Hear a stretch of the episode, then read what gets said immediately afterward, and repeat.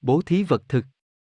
Thuở xưa, bên cõi thiên trúc, có năm anh em phú thương kia cử hành một cuộc lễ tế long trọng, và nhằm cơ hội này mới tổ chức một cuộc bố thí vĩ đại giúp mọi người nghèo khổ. Ai ai đều hoan hỷ và đồng thinh tán dương cuộc bố thí hy hữu, số tài vật thí ra thật nhiều, quá sức tưởng tượng. Cuộc lễ vừa chấm dứt thì từ đâu một con chồn đèn lại chạy đến. Nửa thân của chồn đã trổ màu vàng lóng lánh và nửa thân thì lông còn giữ màu xám như thường. Chạy đến dưới đàn hành lễ, chồn lăn tròn dưới mặt đất mấy vòng, rồi đứng dậy nói cùng mấy người dự lễ như vậy. Các anh chị đều phạm tội vọng ngữ cả. Nào có hiến tế chi đâu. Sao ngươi dám quyết là chẳng có? Gia chủ đã thí cho kẻ nghèo vô số tài vật ai lại còn chẳng biết. Này ngươi phải nhớ rằng đây là cuộc bố thí hy hữu trên cả thế gian. Nghe nói như vậy, chồng đứng nhóng hai chân, rồi chậm rãi nói rằng Các anh hãy lắng tai nghe, tôi thuật lại chuyện này. Trước đây, trong một làng hẻo lánh, có hai vợ chồng cư sĩ kia rất nghèo mà phải nuôi cả con và dâu. Họ nghèo đến nước túng thiếu trọn năm và nhờ láng giềng thương xót mà giúp đỡ không biết bao nhiêu lần. Vận rủi dập dồn. Từ đâu không ai rõ, hạn hán thoạt xảy đến, thiêu hủy hết cỏ cây. Nạn đói lan tràn khắp thôn quê và thành thị trong ba năm liên tiếp. Thật là vận khứ lôi vang tiếng phước bia. Gia đình của cư sĩ đã lâm vào cảnh khốn cùng không bút nào tả được. Cả nhà đã nhịn đói trọn ba ngày.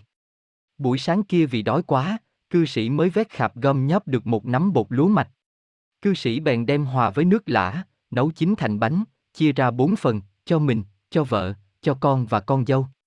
Khi cả nhà súng lại để ăn phần bánh tí ti cho đỡ đói, thình lình có ai gõ cửa. Cư sĩ vội bước ra mở và trông thấy một người khách lạ.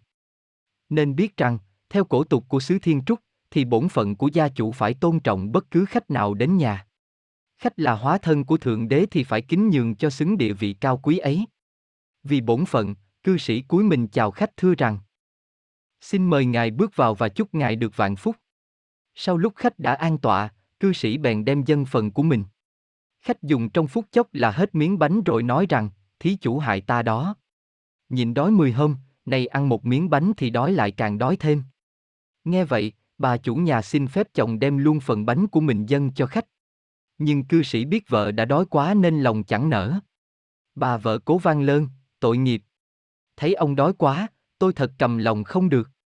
Ta hữu phúc có nhà có cửa, vậy ta có phận sự giúp kẻ lỡ đang. Tôi là vợ, ông không còn chi thì tôi phải giúp thêm. Bà liền dâng phần bánh của mình. Khách dùng luôn, rồi cũng than rằng chưa hết đói. Người con trai của gia chủ bèn thưa rằng, xin cha hãy dâng phần bánh của con đi. Đó là con phải giúp cha thi hành nhiệm vụ. Rồi khách lại dùng miếng bánh thứ ba mà cũng còn than đói. Người dâu của cư sĩ đem dâng luôn phần bánh của mình. Xong việc, khách mời vừa lòng, chúc phúc cho gia chủ rồi từ tạ ra đi. Trong đêm ấy, cả gia đình bị đói cả nên kiệt lực. Bốn người đều qua đời. Qua ngày sau, có dịp tạc qua làng đó, chính ta đây đã ghé vào cái nhà bất hạnh ấy.